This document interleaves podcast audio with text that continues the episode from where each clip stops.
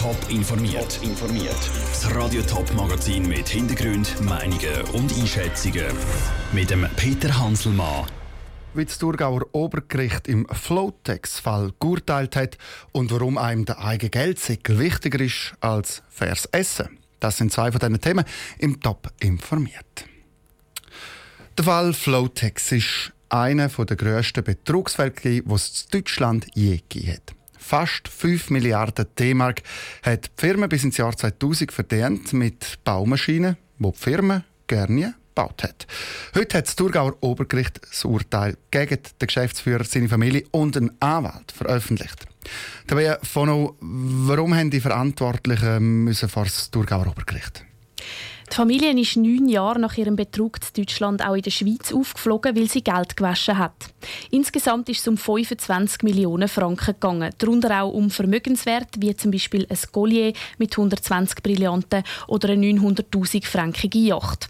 Wegen Veruntreuung und Geldwäscherei sind der Flowtex-Chef, seine Frau und ihr Anwalt darum zweitausendsechzehn vom Bezirksgericht Frauenfeld verurteilt worden. Die Kinder des Chefs sind damals freigesprochen worden. Das Gericht hat aber entschieden, ihr Vermögen zu beschlagnahmen. Die Kinder haben aber das Collier und die Yacht zurückgewählt und darum das Urteil weitergezogen.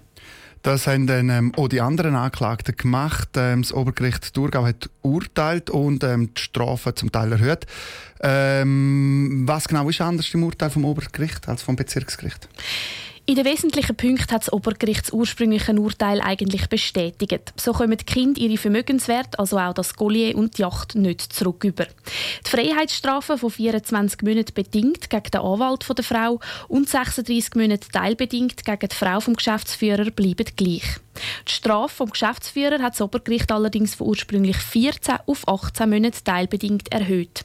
Und der Geschäftsführer und seine Frau kommen in zweiter Instanz auch eine höhere Geldstrafe über. Und was passiert denn jetzt mit dem beschlagnahmten Vermögen? Zum grössten Teil geht es an den Kanton Thurgau. Es wird aber auch gebraucht, um Geldstrafen und Ver- Verfahrenskosten der Anklagten zu decken. Besten Dank. Von das Urteil vom Obergericht ist noch nicht rechtskräftig. Es kann ans Bundesgericht weitergezogen werden.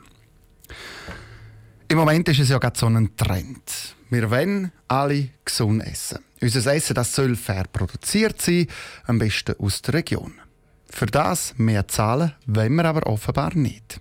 Die Abstimmungsanalyse zur Fair-Food-Initiative zeigt, der eigene Geldsäckel geht bei den Schweizerinnen und Schweizern vor. Aus dem Bundeshaus berichtet Franziska Boser.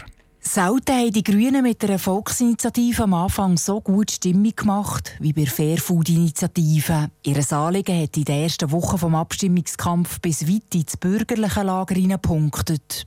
Die Abstimmung haben die Grünen dann zwar verloren, Sympathien aber nicht, sagt Studienleiterin Anke Tresch. Tatsächlich kann man sagen, dass selbst nach der Abstimmung immer noch grosse Sympathien für die Kernanliegen der Fair-Food-Initiative bestanden haben. Also für das man lokale Produkte, qualitativ hochstehende Produkte, sozial fair hergestellte Produkte, das findet eigentlich sehr grosse Mehrheiten in der Stimmbevölkerung, selbst unter denen, die Nein gesagt haben. Und die, die Nein haben gesagt, waren am Schluss eine deutliche Mehrheit gewesen. Während vor allem Grüne und S P A-Hänger beim Ja sind geblieben, ist der Rest ins Nein-Lager gekippt, denn wo sie haben verrechnen. Die Angst vor einer Verteuerung der Lebensmittel hat sicher eine Rolle gespielt. Das ist äh, spontan am häufigsten genannt worden als Ablehnungsgrund. Ausserdem haben viele nicht mehr daran geglaubt, dass man die Initiative auch wirklich umsetzen könnte. Dass vor allem das Geld den Ausschlag hat gegeben für das deutliche Nein, haben die Grünen selber schon am Abstimmungssonntag kritisiert. Maja Graf, Nationalrätin der Grünen. Das ist die millionenschwere Kampagne «Fake News», die hier eingeschenkt hat, den Leuten Angst zu machen, dass Lebensmittel teurer werden können. Und das haben wir schon dort bemängelt und ist sehr schade, weil sie nämlich abgelenkt hat vom wirklichen Problem. Durch die restliche Erkenntnis der Voto-Studie fühlen sich die Grünen bestätigt. Dass einundsiebzig Prozent sich in der Abstimmungsbefragung für ein Verbot von Fleisch und Eier aus Massentierhaltung haben ausgesprochen haben, sei doch ein sehr gutes Zeichen. Das Thema mehr tierfreundliche, umweltfreundliche, fair produzierte Lebensmittel zu haben, das Thema, das bleibt extrem aktuell und das werden wir auch weiterverfolgen. Gesund, tierfreundlich und sozial, das ohne Preisaufschlag wäre sehr wahrscheinlich das richtige Rezept für die Schweizer Bevölkerung. Ob es das allerdings gratis und franko gibt, darf bezweifelt werden. Aus dem Bundeshaus der Beitrag von Franziska Boser. That's enough. Put down the mic. Es langt jetzt, gehen Sie das Mikrofon zurück. So faltet der U S-Präsident Donald Trump gestern einen C N N-Journalist an einer Medienkonferenz zusammen. Es ist nichts Neues, dass der Donald Trump aufmüpfige Journalisten anmacht, dass er unliebsame Nachrichten ganz einfach als Fake News abstempelt und dass er Medien kurzerhand den Zutritt zum Weißen Haus verbietet. Und die Welt, die reagiert auf den neuesten Angriff von Donald Trump fast schon gleichgültig. Sarah Frattaroli hat bei Experten nachgefragt, was der neueste Angriff von Donald Trump gegen Journalisten bedeutet. Der Urs Thalmann, Geschäftsführer vom Journalistenverband Impressum, und Bettina Büsser von Reporter ohne Grenzen nimmt Stellung. Es ist ja leider nicht einfach irgendwie ein, ein Aussetzer oder eine einmalige Angelegenheit, sondern Herr Trump hat eine sehr pointierte Art, mit Journalisten umzugehen, die kritisch sind. Und er ist ganz sicher kein gutes Vorbild. If I may ask Peter, one other question, are you worried? That's enough. That's M- enough. Mister President, I, well, that's I was going to ask one of the, the other folks. That's had, enough. Pardon me, ma'am. I'm, I'm, Miz President, me. That's enough. Miz President. Er ist ein Symptom davon, er ist nicht Wurzel. Er ist ein Ausdruck von der Zeit.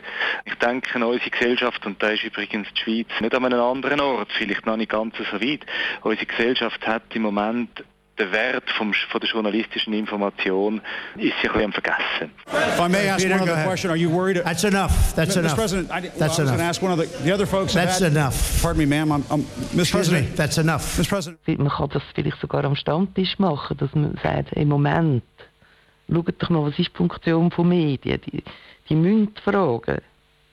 Und dass man einfach überall dort interveniert, wo man kann. If I may ask Peter, one other question, are you worried? That's enough. That's M- enough. Mister President, I, well, that's I was going to ask one of the, the other folks. That's had, enough. Pardon me, ma'am. I'm, I'm, Miz President, that's enough. Miz President. Beispiele sind in der Schweiz zum Glück noch nicht ganz so, so, so roh, wie das jetzt in den U S A der Fall war. Wenn man in der Schweiz zum Beispiel schaut, wie gross der wirtschaftliche Druck ist auf den Journalismus, haben wir noch etwa die Hälfte vom Manpower, wie wir das vor zwanzig Jahren hatten, um genau das Gleiche abdecken.